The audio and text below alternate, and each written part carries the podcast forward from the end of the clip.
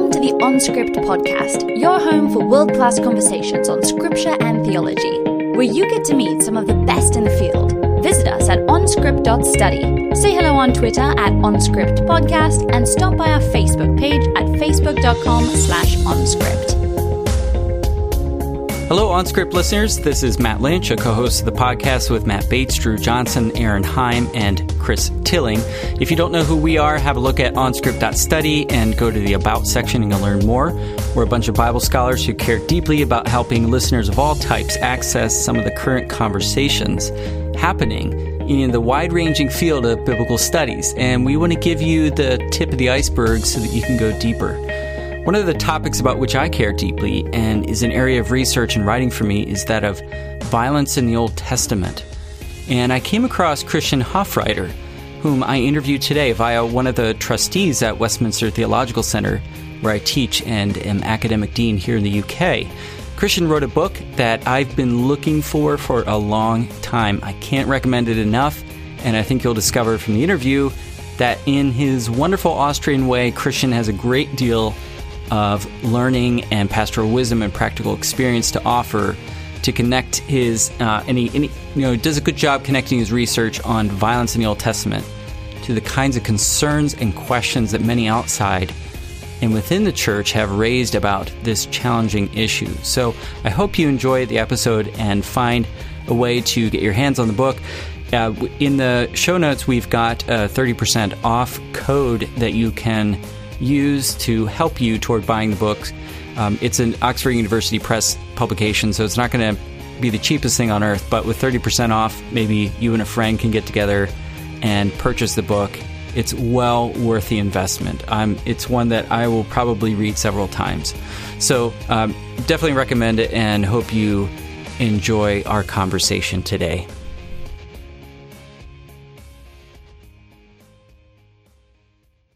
Welcome to OnScript. I'm Matt Lynch. Our guest today is Christian Hofreiter, who is the director of the Zacharias Institute in Vienna and is also a research fellow at the Oxford Center for Christian Apologetics.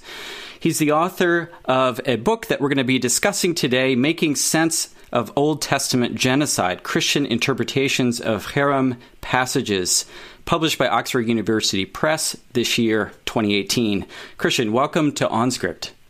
Thanks for having me on, Matt. First, I'm wondering if you could tell us a bit about your work in Austria and and what it is that you do on a daily basis and the kind of research that you're uh, taking part in.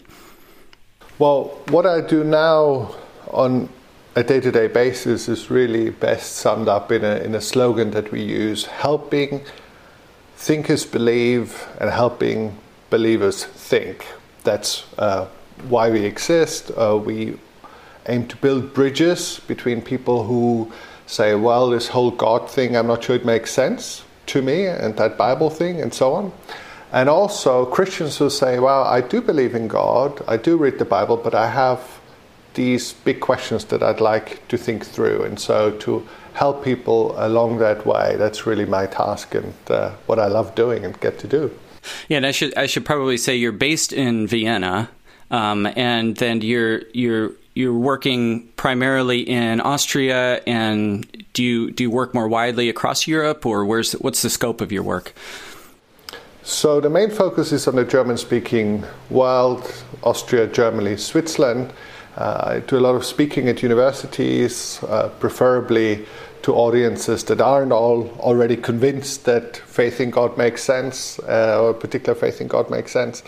So I, I love that interaction with students in particular. But I do travel more widely as well. I come back to Oxford to lecture at uh, our Center for Christian Apologetics there, and uh, have also been further afield. But it's always that same ethos of engaging people by taking their questions seriously and helping them reason through it, while we as well figure out how to reason through them. Yeah, I, I, like that you you focus both on helping Christians think and helping. Uh, what was the other side of it? So thinkers helping Christians, believe. yeah, helping thinkers believe. Because um, I've always thought that sometimes apologetics gets stereotyped into just a kind of evangelistic method or something like that, when a lot of it is actually maybe belongs rightly within discipleship, uh, where it's it's helping Christians who who have made some kind of faith commitment understand the the the foundations of their own belief system in a more um, you know, robust and substantial way. Um, so so you, I, I'm curious then as you engage with university students in Europe and and sometimes come back to the UK as well.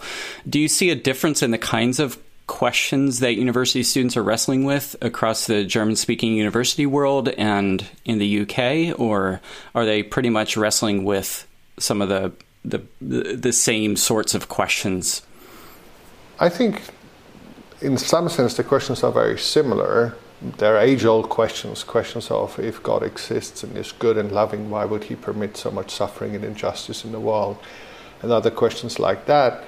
But in another sense, there's also a difference in that the UK, in my experience, still has more of a Christian heritage that people are aware of. Even students, they might not actually be uh, believers in a sense, they have personal faith uh, but it, they seem somewhat closer still to the Christian tradition, to the Christian faith, than some of the students that I meet in Austria, Germany, and Switzerland. Of course, that's a generalization, but overall, I'd say there, there is a difference in that way. And was it out of that work with university students that um, the the impetus for your current book on understanding Old Testament genocide came? Was it was it through those engagements that you you decided, hey, I need to go back to the foundations, look at how Christians have Christians and Jews have wrestled with the problem of violence? Well, it goes a bit further back than that is and is more personal. So it goes back to one, my love for Jesus and the Bible. I'm a Christian. I'm excited about who Jesus is. I'm, I'm excited about the Bible. But I'm also troubled personally by some of the texts that I find written in the Bible. And that was combined with my experience of the aftermath of genocide in Rwanda, where I spent several weeks and met survivors of genocide. And the juxtaposition of talking with survivors of, of genocide and hearing very explicit descriptions of uh, massacres carried out with machetes in hand with the, some of the texts in the Bible that seem to describe something fairly similar. That was really what uh, prompted me personally to say, I want to know how I should think about these texts, given the, the reality of genocide in our world. So, how is it that you ended up uh, in Rwanda, and, and what was you know, what was that experience um, like for you? Well, I was a guest of the Anglican Church there, and uh, just seeing the kind of work that the church was doing in the country in terms of reconciliation, even between uh, perpetrators and victims or survivors who had lost family members, uh, and in terms of general Christian witness and discipleship. So it was an absolutely fascinating and life changing experience, I would say. What year was that? Oh, that was uh, back in 2005. So 11 years after the genocide, which happened in 94.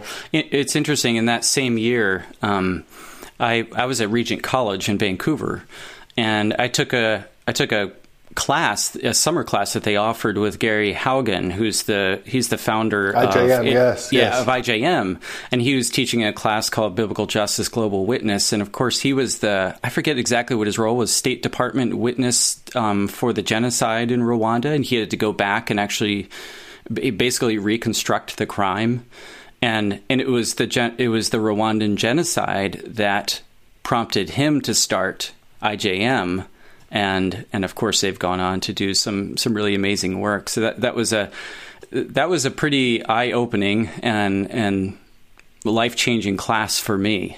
Yeah, um, I bet. Yeah, yeah, and and so you know I've had a not exactly the same journey, but but in a similar way. Um, have have felt both challenged in the classroom by uh, people I've spoken with, both believers and non-believers, about the problem of violence, but then my own engagement with the Old Testament as well, feeling um, feeling challenged by by these texts. And so, so then, how did you decide what tack to take in your own research into that problem of violence in the Old Testament? There are a lot of routes you could have taken. You could have tried to resolve it morally, or um, you could have tried to uh, look at contemporary approaches. But you took this historical approach. What was what was the journey toward that?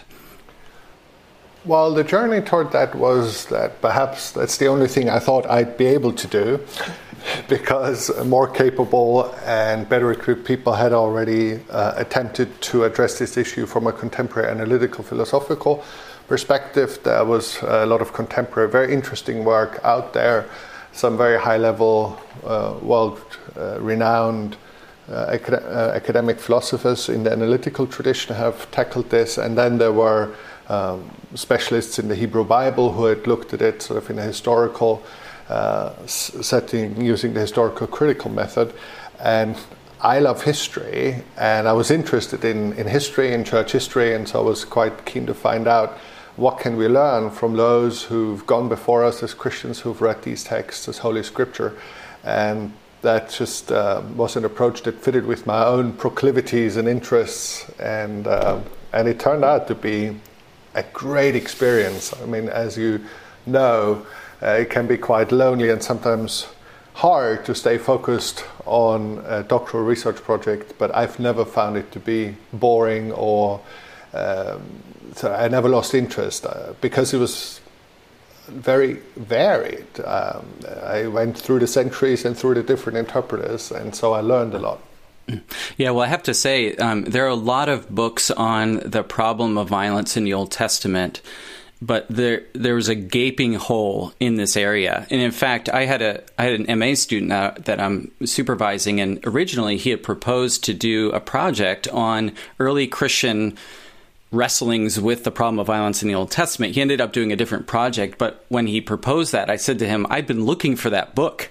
And then when I saw your book had come out and actually done that plus a lot more, I thought, wow, this is fantastic. And I, I, I thought it was such a good book. I really enjoyed reading it. It was, I've read a lot in the area of violence in the Old Testament, but but this is this is a book that's needed, and um, so it really fills a gap in the field. Um, but it's also an engaging read, so I, I really appreciate it. Well, I'm glad um, I found one reader who thinks that. So uh...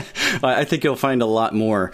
Um, maybe it'd be helpful if we set the stage for what it is you're doing in the book um, by by talking about these five axioms that you outline at the beginning of your book, and and just to give our our listeners a sense of where you're going, you're you're looking through history at Jewish and Christian um, interpretations of the problem of genocide in the Bible, and we'll, we can define the the Hebrew term cherem in a moment. But what are these five axioms, and what role do they play in your book? So I, I learned this from one of the analytical philosophers who uh, looked at this problem and said, well, why are these texts so problematic for us? His name is Randall Rauser. And I modified it slightly, but essentially, um, it looks at convictions that most Christians have and uh, the texts introduce attention into those convictions. The first one is that God is good. Second, the Bible is true. Third, genocide is atrocious.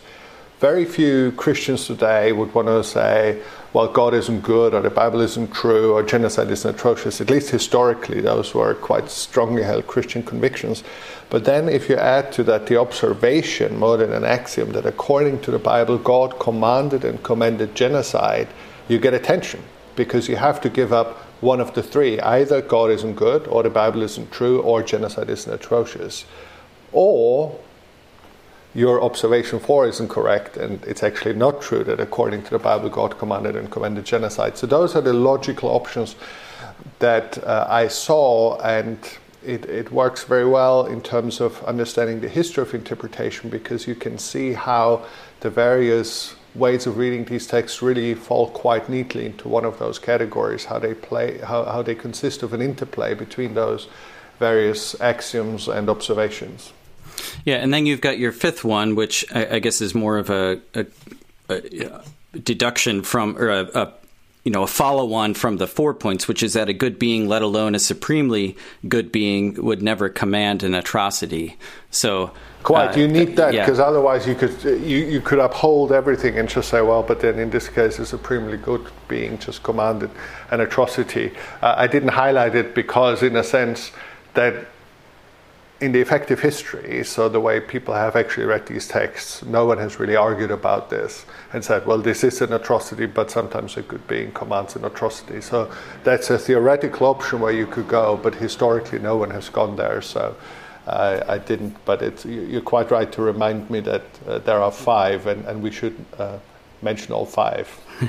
yeah, and then you've also chosen to, you had to limit your study in some ways. So you focus on cherem texts, and this is a Hebrew term. Maybe if you could define that and explain a little bit of, of what you what you saw. You know, if you had to kind of d- describe some of the broad contours of history in in, re- in interpreting that Hebrew concept or, or that issue in the Bible? Uh, what are some of those broad contours? So first, you know, defining that term, and then some of those broad contours. Right, so the term cherem uh, has a number of meanings. The one I was most interested, or I was uniquely interested in, was the war herem, uh, which means to devote a population to destruction in the context of war, to annihilate them with a sacral connotation, and uh, inc- men, women, and children. So this is what it means. So you can see the affinity of the description of the war cherem uh, to descriptions or definitions of genocide. Obviously, genocide is a 20th century term that was coined in the 40s, but uh, it describes something somewhat comparable, though of course one can discuss that in detail. So, why did I focus on cherem? Because I felt it was the most uh, blatant or the most difficult, the most violent example that I could take, and if I could find uh, a way of faithfully and wisely reading these texts, then it should be possible to apply what I learn when I read these texts to other texts as well. Mm. And, and, so, um, as you looked at the history of interpretation of the cherem text, you primarily let's you know think about the book of Joshua and the command to destroy the Canaanites that comes you know prior to that in Deuteronomy.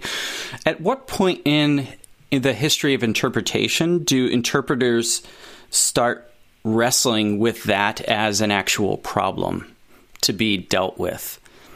So, in a sense, you could say that the criticism of violence already starts within the Old Testament. Uh, think of Hosea, sort of the criticism there of Jezreel and the house of Jehu. Uh, another point that you could lift out is the Sermon on the Mount. Jesus saying, "You have heard it said that you know, hate your love, love your neighbor, hate your enemy. But I say unto you, love your enemies." So there are many earlier points, but then specifically when it comes to cherem, and Old Testament wars, really the second century religious leader Marcion, Marcion of Sinope, is uh, the person that focuses the attention of really the Christian church on this. And, and after him, you can't ignore these texts any longer, uh, and you can't ignore his criticism. Yeah, so um, is so we, we have got Marcion in the in the second century, end of the first century, early second century, um, and he's you know he takes a pretty radical solution because for him the God of the Old Testament is abhorrent and and a, a you know a lesser deity than the God of the New Testament revealed in Jesus. Um, so how does Marcion get to the point? Like how how do how do we get to the point where there's someone like Marcion who's lobbing this critique at the Old Testament? Um, I I know about him, but I don't really know a lot of how he, you know what the context out of which he comes. Yeah, so it's fascinating to me that it is Marcion and not some Gnostic or some pagan philosopher who raises this criticism first. Uh, this is significant because Marcion is really shaped by what he understands of Jesus and Paul. So Marcion certainly considered himself a Christian, a follower of Jesus Christ. He uh, had a canon, actually the first New Testament canon, so a list of books that he thought should form part of the Bible for Christians, uh, a version of Luke, and uh, also 10 epistles of Paul. So it was really his reading of Luke and his reading of Paul that shaped his worldview. So, in a sense, you can say the criticism of these texts has its impetus in G- a reading of Jesus and Paul. So I, I, think that's quite significant historically. Now, of course, the solution Marcion proposes wasn't really acceptable to the emerging, emergent Christian church. His solution was to say, okay, premise one, God is good, we have to get rid of this. And the way we do it is to say there are two gods. So the God of the Jewish scriptures is not the good God and Father of the Lord Jesus Christ, but is the demiurge, the one who created everything, but he's just, perhaps, perhaps even evil. And uh, in any event, he's not the, the God and Father of the Lord Jesus Christ. So I think pointing out the problem he does really based on his reading of Paul and Jesus. Uh, his solution, of course, goes far beyond them, and uh, you can see why Christians wouldn't have accepted it then and, and don't find it acceptable now. Do you find any affinity between the critique of Marcion, you know, maybe not his solution, but uh, the critique of Marcion and contemporary Christian critiques of the problem of violence in the Old Testament? Well, I think what Marcion does very well, and many others follow him, is to take particular uh, specific Old Testament stories or quotations and set them side by side with uh, quotations from Jesus and the Sermon on the Mount and say, look, there's a tension here. Now, he would say there is an irreconcilable contradiction, which is, for my money, too much, but that there is a tension is obvious. And he just says, well, listen, we need to say something about this tension. So, in that sense, I think it resonates. Now, uh, another way in which it resonates with contemporary language is that people like to talk, or sometimes often talk, about the Old Testament God, as though that Old Testament God were completely different from the New Testament God. Uh, and in a sense, that language has a Marcionite ring to it. Now, very few of those who use that language today mean to say there is actually an entity, a God, separate from a second entity, another God, the way Marcion did. But the language definitely has some similarities to, to Marcionite talk. Yeah, and I think the other similarity th- that I find is I don't know if Marcion spoke this way specifically, but uh, is the, the use of the phrase tribalistic deity to refer to the God of the Old Testament. And this by Christians too. And, and often saying, well, you know, in the Old Testament, you have the projection of a people who were tribalistic and they they projected a God who was violent because they themselves were violent, and that's the kind of God they wanted. Um, and then that's often, as you said, set against radically the God we see revealed in Jesus. And so I think it, it, I'd be curious to see what you think, but it seems like that's another foundational premise in contemporary Christian discourse about the problem of violence that we see in Jesus the God uh, a revelation of who God truly is. And moreover, that God is a God who loves and forgives his enemies. And so from there, then we work outward to other Old Testament texts, and we have to figure out then what to do with the Old Testament. We have to figure out what to do with this Bible. Well, so as a hermeneutical approach, so approach of an approach to interpretation, I think looking at Jesus and beginning and ending with Jesus, Jesus Christ, I think makes a lot of sense if one is a Christian, uh, because for us uh, it is paramount that when we look at Jesus, we see God. We see God in the flesh, and it's the He is the Word. Uh, he is the Word made flesh. So that's also how I read the Bible, but beginning with that and then ending up saying the Old Testament is nothing but the projection of a tribe that's warfaring and self-serving uh, is a very long way, and it doesn't it, it, it, doesn't follow. One doesn't lead to the next. So I would have I would share that starting point, but I would not arrive at that conclusion. Same conclusion, yeah. And so so let's move to Origen because I think for a lot of Christians, um, again, contemporary Christians wrestling with this problem. Um, it's it's Origen who gives, for a lot of people, is the key to um, to this freedom to read the Old Testament, um, especially the violent texts, allegorically. Um, so So, what kind of shifts do we see in Origen's approach to the herem texts in Joshua and Deuteronomy and elsewhere? Well, it's, it's, it's interesting. You should say that Origen sort of gives people permission to read the text in that way because obviously, for um, most uh, Orthodox with a small o uh, students of church history, Origen is mostly known as a heretic. You know, he was branded as a heretic, the father of Origenism, and so I think.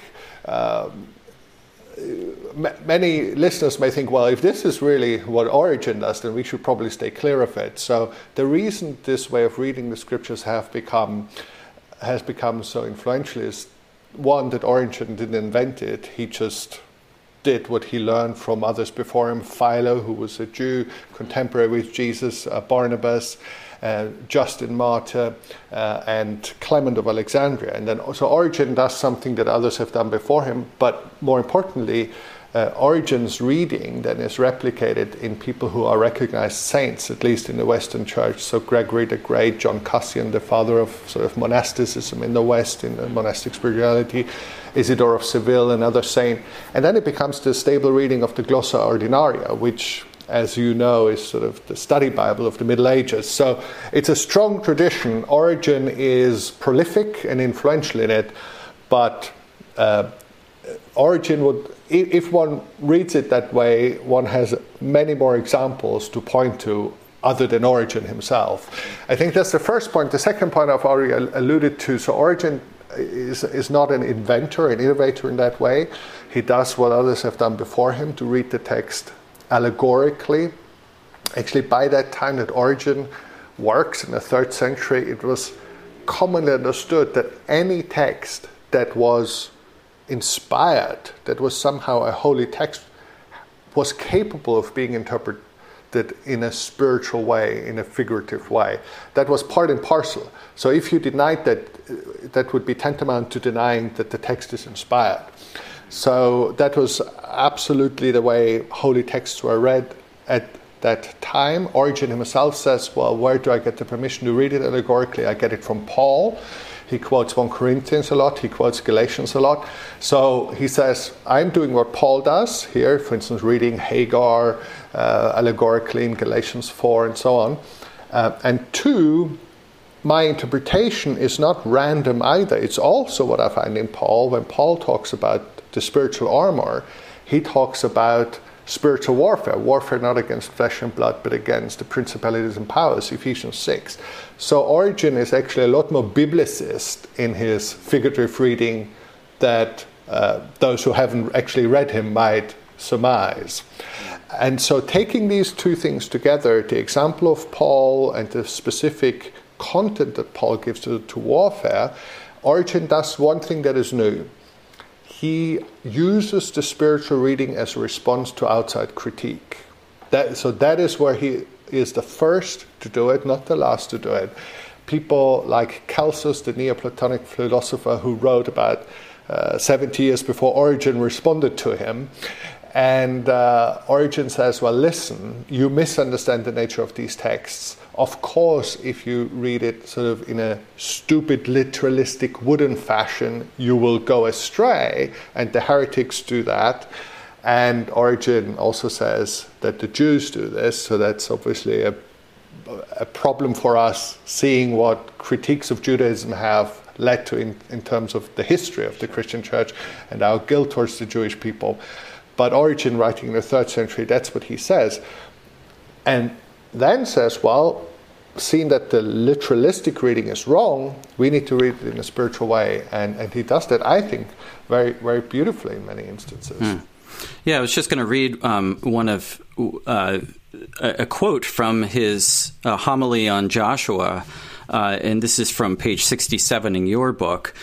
And he writes, Within us are the Canaanites, within us are the Perizzites, here are the Jebusites. In what way must we exert ourselves? How vigilant must we be, or for how long must we persevere, so that when all these breeds of vices have been forced to flee, our land may rest from war at last?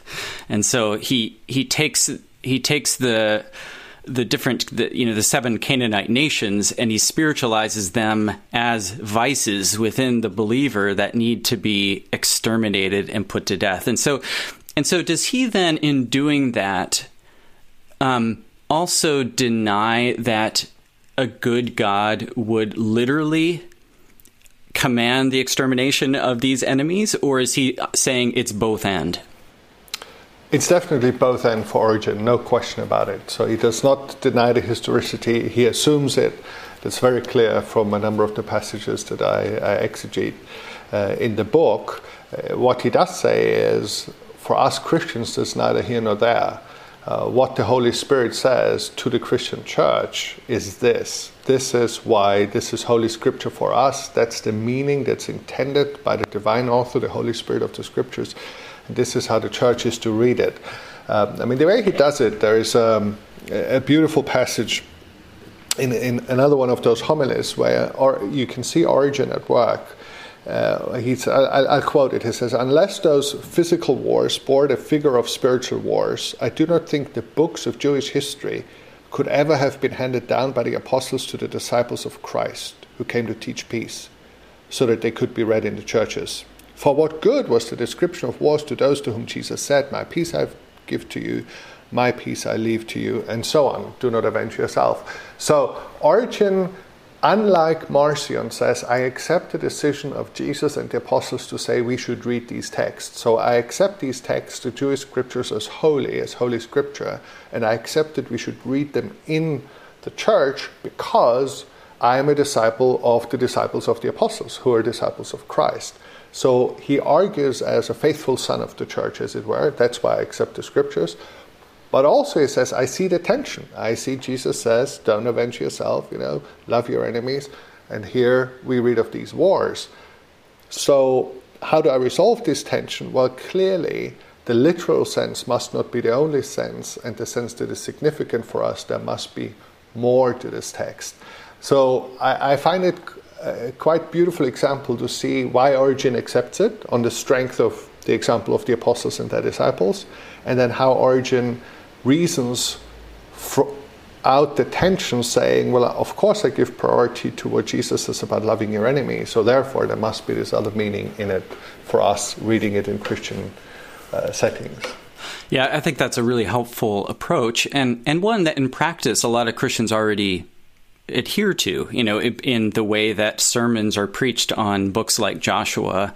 You know, we we don't tend to to preach this book as a call to finish the job literally uh, that that Joshua left incomplete. I think the challenge maybe that he, that Origen doesn't address for a lot of Christians is that God would have ever commanded it. Origen doesn't seem to mind that issue. You know, it, maybe he relegates it to a different dispensation, and that was something God did in the past. It was limited to that era, and now that no longer has ongoing value for us as Christians. Um, so I think I think that's where maybe Origen doesn't provide a resolution that a lot of contemporary interpreters of the Bible would want. Is that fair? That's right. I think that's right. If you stick with Origen and limit yourself to Origen, that's where you would end up. And it is, he does say sort of there's this, this difference in dispensation. I mean, what, one thing that does suggest to me, just as an observation, is that today we ha- have very strong moral intuitions about non combatant immunity, in particularly the fate of children, uh, women, the elderly in war. And one thing that I realized through my studies is that this intuition was not so strong so well attested, so widespread in the in antiquity. So none of the pagan critics of Christianity raises this point. Why? Because it clearly wasn't an issue for them, or at least it's uh, it is, is one good explanation for it. So what does that mean for us as we think about these texts? Well, one thing it does mean is the reason why you and I and our contemporaries, at least in the West, find these texts so very problematic is that Jesus was so successful in shaping our moral intuitions. The ethos of the Sermon on the Mount, the love of enemy, the dignity of all humankind, those of other races, those of other religious persuasions, those of other backgrounds, that's not self evident, you know, much as it is mentioned in the in the Declaration of Independence. It hasn't been self-evident to all humankind uh, for all time. And the reason we feel so strongly about it is actually one outcome of Jesus Christ and his teaching and example being very successful in shaping our moral intuitions. Um, so, in a sense, the pro- and you see that beginning with Marcion. Marcion doesn't come up with the problem de novo. It's the teaching and practice and example of Jesus that causes these texts to be problematic for him in the first place. Yeah, so because we live downstream from Jesus, we're able to raise the objection that we wouldn't otherwise be able to raise um, you know, w- without without his teachings. That's right. I mean, we might theoretically be able, but I think as a matter of historical fact, the the the, the fact is the reason we feel so strongly about it is, uh, to a large degree, the fruit of the the influence of the gospel on our moral intuition. Right. Are you ready for a speed round? Sure. Okay, so the the idea is that I ask questions, and you've got a maximum of about let's say ten seconds to to give your response. All right. What's the most influential book in biblical or theological studies in the last 50 years? So, uh, I have no idea, to be honest. 50 biblical or theological studies? Yep, you can you can pick either one. Okay. Um, I'm gonna say. What am I gonna say? What was a game changer? Um, I don't know. One thing that I find uh, a really interesting approach to the New Testament, it's probably not, you know, I think it should be so influential, is Jesus and the Eyewitnesses by Richard Bauckham. I'm just going to pick that one. I think that's a novel, interesting approach to questions of historicity that I'm just going to name uh, more as a desideratum than a statement of fact. Okay. What's the constructive role of doubt for a believer? Oh, doubt is essential because without doubt, uh, we would very quickly become full of pride. We would lack empathy. Uh, and we would almost certainly not only be wrong, but remain wrong in, in many of our convictions. What music is likely to be heard on your playlist? Anything from Bach to uh, contemporary worship. Now, uh, you're Austrian, is that right? I am. Are you Austrian? Okay. So uh, it's time for Austrian stereotypes. Um, can, can you guess what I'm going to ask now? I have suspicions. Okay. Are, are the hills truly alive with the sound of music? Of course. It's, in the, it's in the movie. Didn't you see? Yeah, I, yeah. I just wanted to confirm if in reality, you know, that's the case. I, I did spend a summer in Schladming. Oh, Uh, uh, one with uh, torchbearers. Yeah, yeah. Yes, I did I their um, summer mountain climbing program uh, back in, I think it was in 2000. Uh, so I, I found that to be the case. I just wanted to see if you, you could confirm that. Um, so, how do you solve a problem like Maria? Uh, by embracing her. Okay. And uh, can you yodel? Not really, otherwise, you'll make me do it. Well, uh, okay. You, you, ju- are you just trying to get out of it? No, no, I really can't. Okay. I'd be you- delighted do- to if I could. Do you have good friends who can yodel? Uh, yes, my mother can yodel, so Do you think she'd be willing to send a recording? I can ask her. Okay. Uh, what do you think of Arnie? He'll be back. All right, that's enough of the stereotypes. Um, uh, do you eat schnitzel? Breakfast, lunch, and supper. What's what's one idea in biblical studies that you think needs to die? Oh, um, I think the idea that ancient authors don't deserve the benefit of the doubt. That's a good one. All right, do you have any hidden talents? Well, I mean, not like I know your talents anyway. So, talents that wouldn't otherwise land on your CV. Hmm. I, I mean, there's nothing springs to mind that sort of. I mean, a friend of mine used to say, "Well, he can he can glue things really really well, and he's a handy a handyman." I am not. So, what is a hidden talent? You know, the others would be more stereotypes like skiing, and I mean, that's not a talent, anyways. That's just an Austrian stereotype that we're born with skis. So uh, no, I'm afraid I think I'm, I'm coming up blank. Probably so. Therefore, my hidden talent is excessive humility. um, all right. So I, I, see you're sitting by your bookshelf. So I'd like you at uh, what's maybe I don't know what books you have on your desk, but if you could pick the closest book to you, and then turn to page 56 and and read the first full sentence. The problem is that the closest book to me is, so it's mine. okay, it has to be besides your own book. Okay, uh, let's uh, page fifty-six, and then first sentence. Yeah, you're doing the C.S. Lewis game. You're trying to complete. uh, tell me which author and so on. The first full sentence. Yes. Yeah, and I might need to translate you to translate it. No, no, it is English. The quality of Christian love transcended transcended the highest in Judaism and Hellenism. Hmm. Okay, I can't guess the author of that. Who was that? The author is Roland Bainton, Christian Attitudes Toward War and Peace. Okay. What's one thing that you don't get about the British? Ha, I'm married to uh, an English woman, so I have to be careful what I say. And um, what do I not get about the British? Well, I lived in, in England for seven years, so very little surprises me. Um, How about when think, you first got there? What yeah, was it, you know? Yes, so, well, I, one thing that is still difficult to understand is why it is such an art form to be awkward when you introduce yourself. But basically, the, the one rule about introducing yourself to people who you don't know is you have to do it awkwardly. Then you've done it correctly. That, that's uh, Kate Fox's observation in, in uh, watching the English, and uh, and I, I, that, that is kind of the, I still find that remarkable. And so, you kind of, how does that awkwardness come across? What are some of the well, mannerisms? I'm not quite sure, you know, outstretched hand or then maybe no hand at all, or I mean, who speaks first, and do you go to people and introduce yourself? And so, I mean, you certainly don't go like, you know, in America, you know, hey, I'm Bob, you know, yeah. I'm a cattle rancher. and uh, people are like, hold on, too much information, you know, there's uh, no need to disclose all this.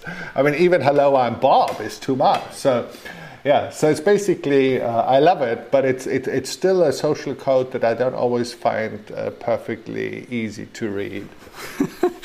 Last question: What um, what's a question in your apologetics work as you engage with with different groups and audiences and universities and so on that you find most challenging and perplexing to address? So I think kind of the hiddenness of God is is hard. Uh, you know, when people say, well, why isn't God more obvious? But less so on a philosophical level, but just on a personal level. If somebody tells me, listen, I really, really, really quite like to believe, and I have prayed, but I just have the sense that God hasn't answered. So now my conviction is God has answered by becoming one of us, human, and we have a good, reliable record of what it looks like to encounter God in the flesh. Uh, but still, I, I find, even, even, even though I think there is a way that we can uh, address this question that is actually helpful, uh, I still find this is sometimes a, a difficult question. Uh, why? Because it's very heartfelt and it comes from an honest, inquiring heart that would like to be, generally would like to believe. Mm. Yeah, rather than a, a kind of cheap shot gotcha question from the sidelines. This is this is a question people are, are truly feeling and wrestling with. Yes, except the intellectual ones. You know, they, some of them are difficult, but they're not existentially so difficult. And and also, I think there are robust ways of thinking about uh, the ways uh, about the objections to the faith that are often raised. All right. Well, we're we're running short on time, but we and we've barely gotten past Origen. Um, but I, I want to just ask about Augustine and the divine command theory because that's a not only was it deeply influential, but it's it's also still prevalent in contemporary Christian uh, discourse about the problem of violence. So, um, he Augustine takes takes us into a new direction, um, takes us in a new direction with divine command theory. Could you just describe what that is and um, and then what he contributes to Christian reflections on herem texts? Exactly. So divine command theory basically says that it is God's command that determines whether a given action is good or bad. Uh, there is no higher standard outside God to which one might appeal. There's nothing intrinsic to the action itself, but it's really God's speech act that determines uh, what is good or bad.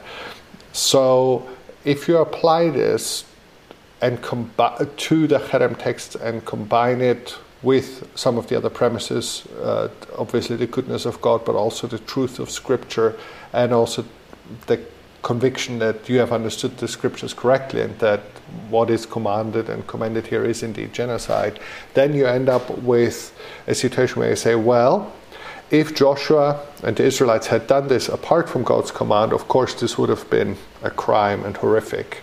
However, the fact that God commanded it changes everything because God is good, all his commands are good.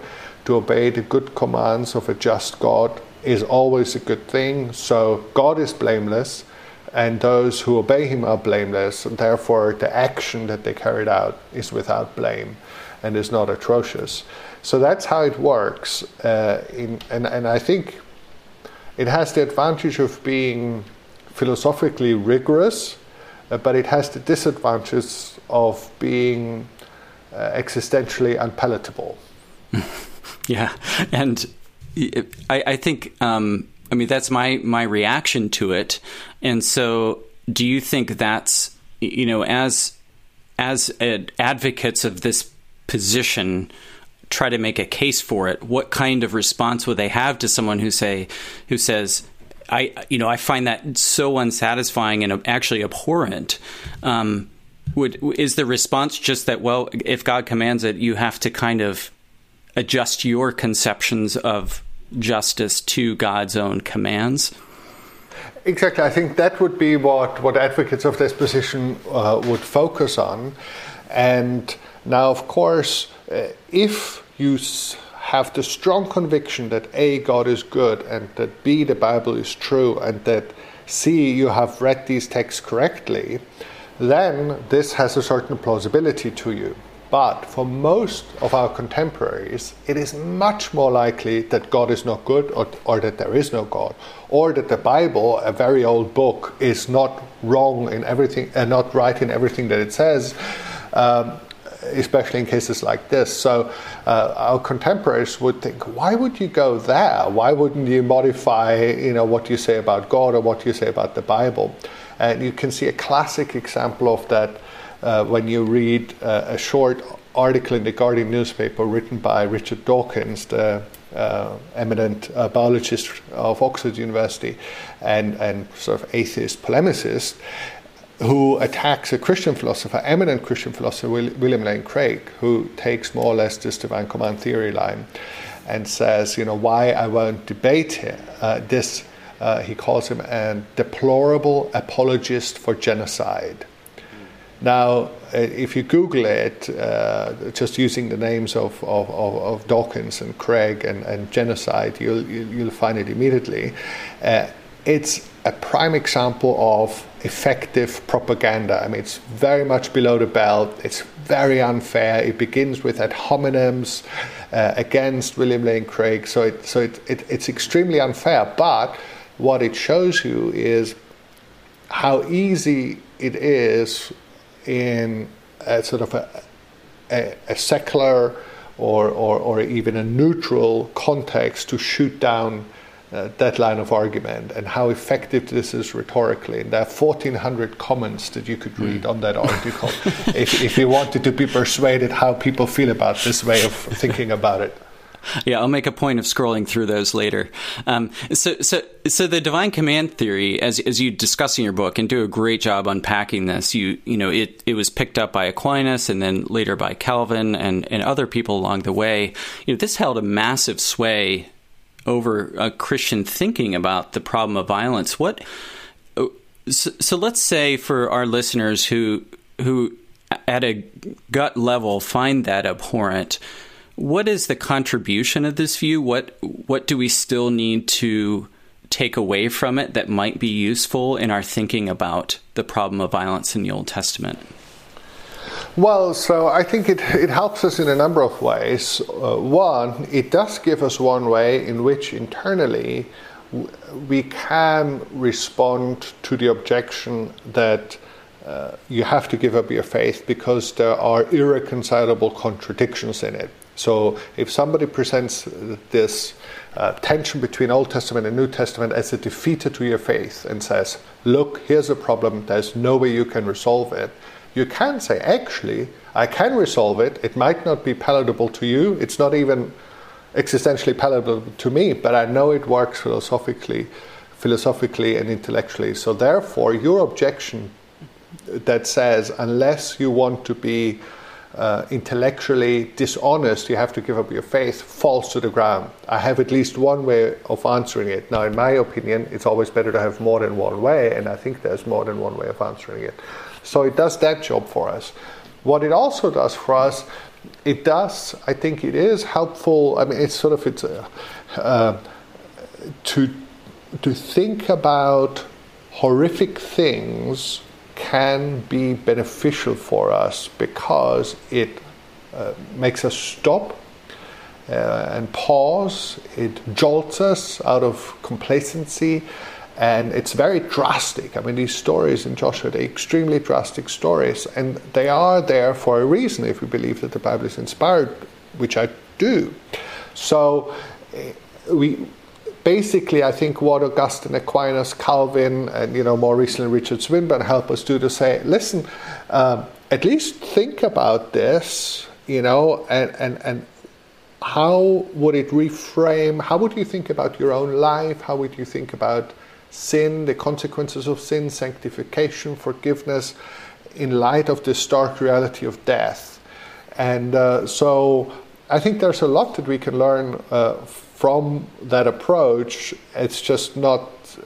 I, I, think it would be, unfortunately, if someone felt that this was the only approach that Christians can mm. take. Mm. Yeah, and, and I suppose it also, as a as a challenge to us, asks for those who, those of us who do take Scripture as inspired, um, is are we going to set our own um, standards above the Bible standards or God's standards in our thinking about um, what's just and good and right. Um, in in terms of what God may have done in the past, uh, I think I think for me one of the challenges of the divine command theory is that you you end up with a pretty radical disjunction between even revealed concepts of what justice is and what it should look like and God's own actions. And so you, you there's this it seems like an irreconcilable distance between what God has done in the past and what he then says in terms of how to act justly and and pursue that in the world. Exactly. I think it can easily be an, an oversimplification, but I, I, think you're quite right, and that's sort of um, a point that Augustine makes uh, in conversation with uh, one of the, his opponents, a Manichaean bishop, uh, where he says, You read the Bible in such a way as to remove all authority from the heart of the scriptures and to make each person his own authority for what he approves or disapproves of in any scripture. That is, each person is not subject to the authority of the scriptures for his faith, but subjects the scriptures to himself, with the result not that something is pleasing to him because he finds it written in their lofty authority, but that it seems correctly written because it has pleased him. And sort of that idea that scripture is a wax nose, wherever we don't like or what the zeitgeist doesn't like, we sort of discard, and whatever we personally like or the zeitgeist likes, we embrace. I think that is a danger, and I think uh, Augustine was very aware of that kind of danger, and so he pushes very far the other way. But I think we can certainly learn from that, uh, and and should learn from it as well. Yes. Yeah. So you um, you also cover in your book, and and again, we don't quite have time for this, but um, you you talk about the the use of herem texts in relation to the Crusades, the Inquisition, the conquest of the New World. Um, without getting into all the details, what's your response when people raise those standard, that standard kind of set of three um, when talking about the use of the Bible in justifying violence?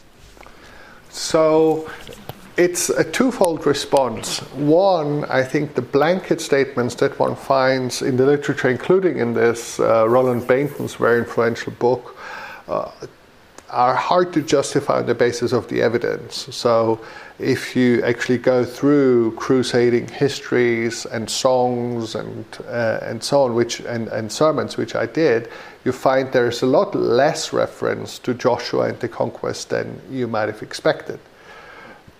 Which is not the same, however, as to say this had no influence at all, because texts work in a way that they shape our social imaginary and what, what the way we think about the world in general. And the most influential texts perhaps do so without us ever quoting them.